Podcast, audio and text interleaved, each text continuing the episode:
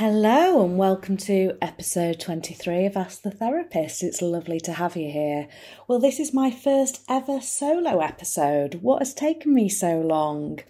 Well, one of the reasons is that it's really hard to talk to just a microphone. So you might need to bear with me as I trip over my words and all sorts. As I record this, it's the end of July. 2020. Lockdown is easing, and there's generally a lot of feeling of uncertainty around. I think we knew where we were when we were in lockdown, but now the rules are complicated. There's lots of fears of spikes in the coronavirus. It's just confusing and scary, and I think we're all becoming more aware of the economic crash that is possibly looming. 2020 really has been quite the year, and in a couple of months, although I really hate saying this word too soon, but we'll be looking towards Christmas, won't we? And I'm already starting to think, what will that look like? Can you imagine New Year's Eve, how different our resolutions are going to be? We never could have guessed what has happened in 2020. I've got lots of ideas for solo episodes going forward. I'm planning on doing some episodes around the different types of therapies that I'm trained in, which is obviously mainly I do CBT, cognitive behavioural therapy, but I'm also trained in EMDR, eye movement desensitization reprocessing, and compassion focused therapy, sometimes called CFT. If you have any other ideas of what you'd like me to do episodes on, I'd love to hear from you, so do drop me a line. However, recently I've been interested in what people don't say in therapy. And this came about, this idea, the first time I'd heard about it was when I was on some training a while back, when we could do face to face training with my clinical supervisor, who is Dr. Mary Welford. On a side note, um, Mary Welford is author of The Compassionate Mind Approach to Building Self Confidence. It's a book that I just think everybody should read. It's a, it's a really lovely standard book for kind of improving how we feel about ourselves and understanding why being self self compassionate is is so important. So I meet with Mary. Um, we talk on the phone about every four to six weeks, and she helps me with my clinical practice. So I kind of might talk through with her clinical problems that I'm having, or we discuss lots of different things. And sometimes I discuss where I'm at it in my life, and she helps me with that.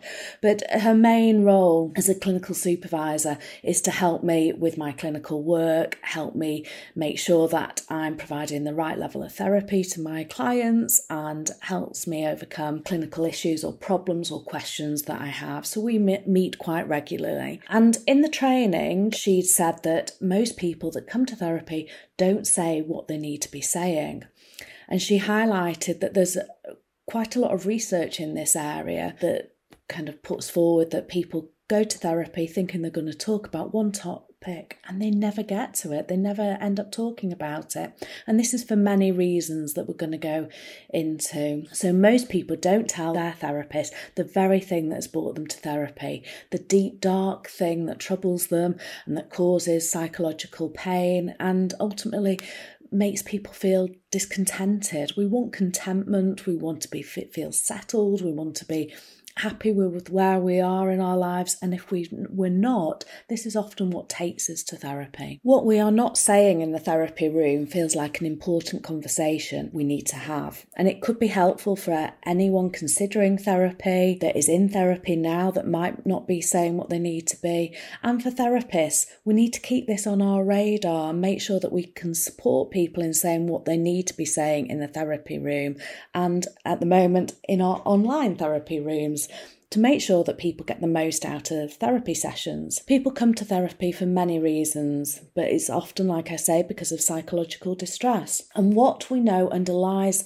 a lot of psychological distress is often a secret, which means that the very things that people bring so many people to the therapy space could have been a secret for many years and it's just gone around in in the person's mind in our minds. It's been boxed away an untold story. And i've worked with people who've even forgotten parts of their story before coming to therapy, which says a lot about how effective we can be at hiding things away, even in our own minds. So, why is this a problem? Not saying what we need to in therapy can mean that you won't get the best out of your therapy experience. And therapy is an investment in you, your lifestyle, your future, and your mental health. And if we get it right, it can be really life changing. So, often a real game changer for people.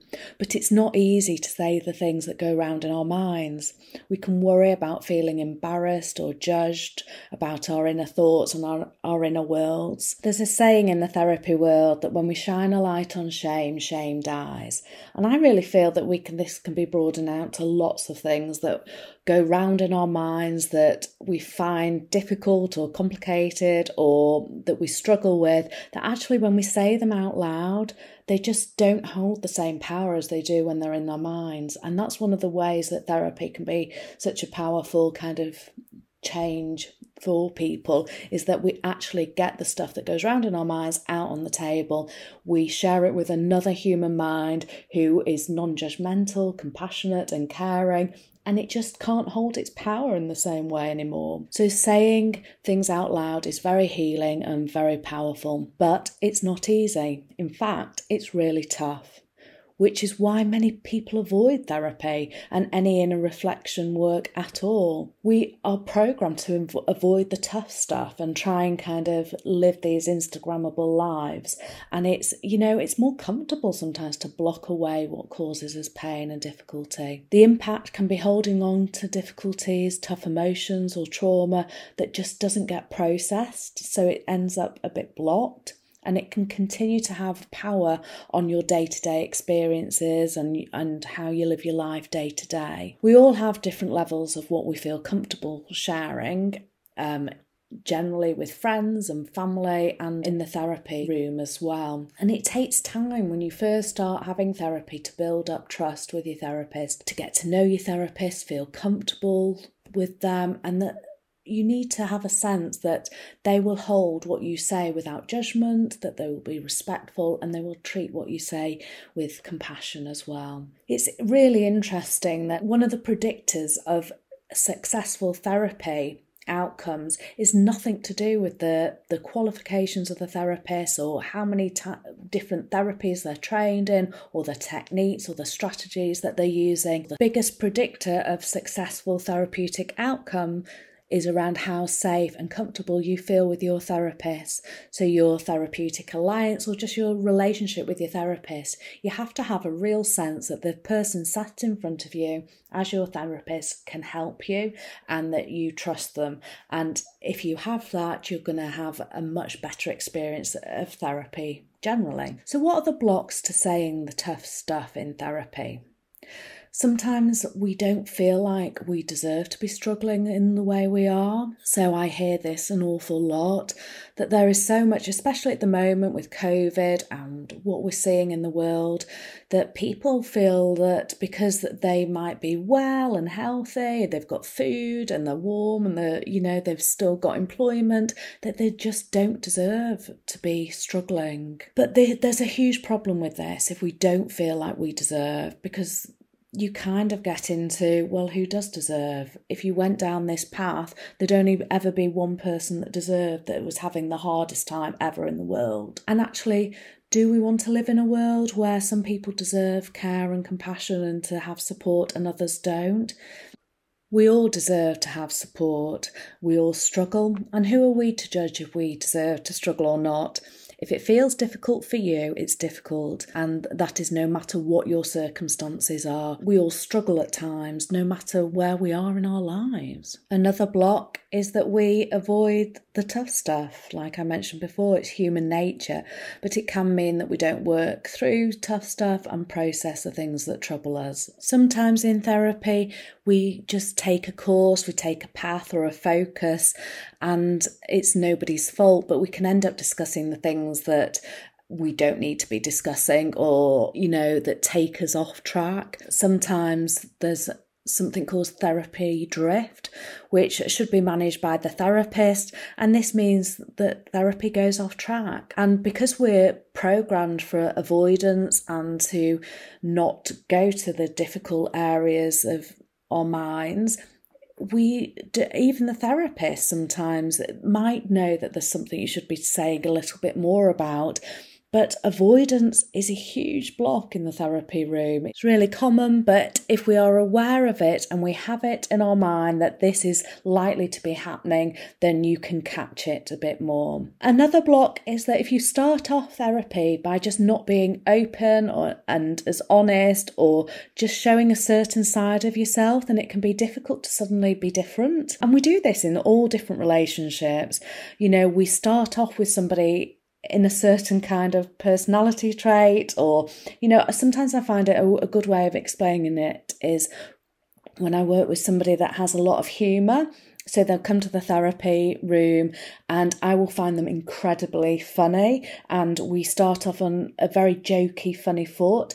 And that's great. But um, I mean, I suppose I've worked with it a lot, so I'm quite mindful of it now. And I can kind of go, we need to work underneath this humour. This is great, but we need to be, you know, working with the tough stuff as well. Humour is a, a really good tactic that we all use for avoidance. I definitely use it at times. But if we start off with our therapist quite joking stuff, it can be then difficult to switch and be, you know, show a, a different side of us. But we are multiples. We are lots of contradictory different parts of, you know, we're complicated. That's where I'm trying to get to with this. We are complicated, you know. So, and ther- the therapy room is a safe space. You should be able to show all the different sides of you. And it's just being clear that it's really important that you get what you need out of sessions. And this is what the a therapist will want for you as well to be open, honest, and as authentic as you can be. And this will give sessions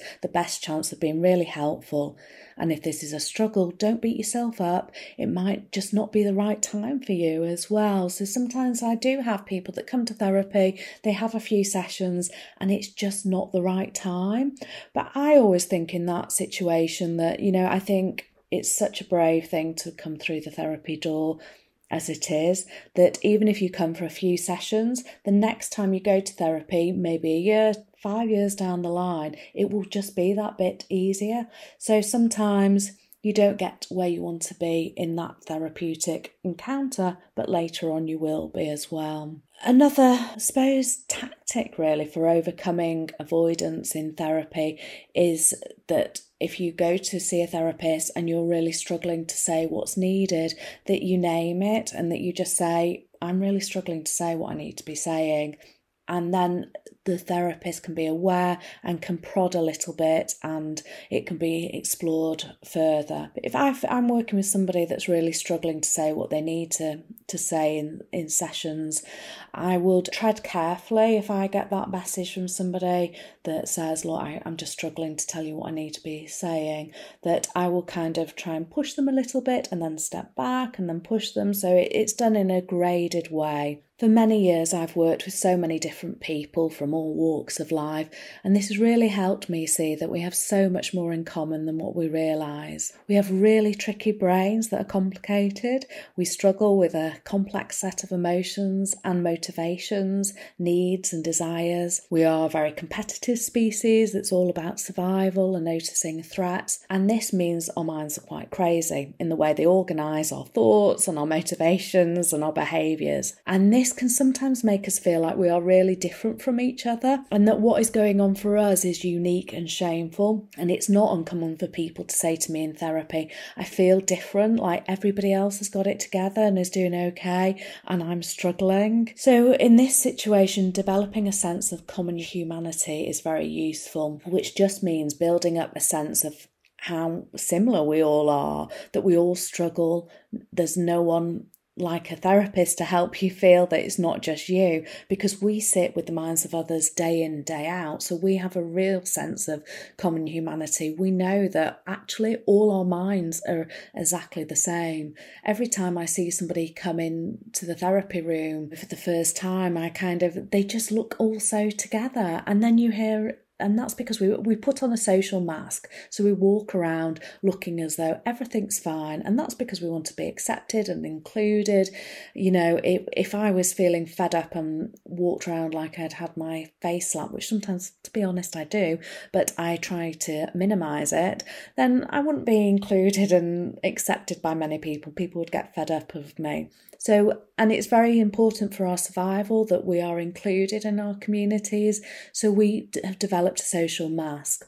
And while that has some benefits, it's the downside is that it can generate a sense of everybody's got it together apart from me. You know, another good example of this is that um, a third of people we know in supermarkets are really struggling with anxiety because for lots of people, being in the supermarket is very anxiety provoking. But how often have you seen somebody struggling with anxiety in the supermarket? We don't because we look around and everybody just looks fine. We are all struggling at times and we all have our own stories, and that's really something that you can work with with, with your therapist. Another area that can help uncover blocks to saying what you need to is that if you regularly reflect on the therapy you're having, thinking about what you most want to get out of it, what are the things that are really important for you to talk about, and where you want to be at the end of sessions, maybe make a list before you even get to the therapy door and you can hand this list to your therapist. So sometimes if you can't say it,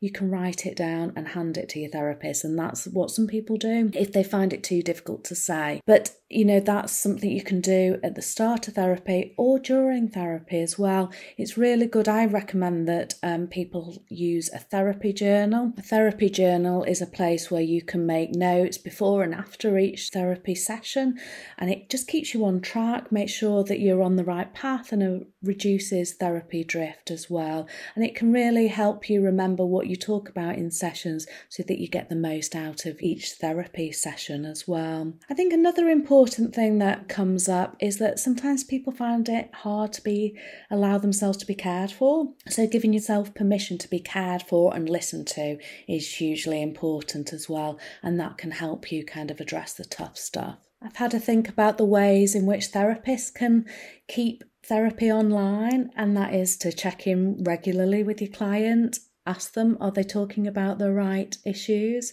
Having really clear therapy goals that are reviewed regularly so you know that where you want to be heading in the therapy sessions. Spotting when things don't fit.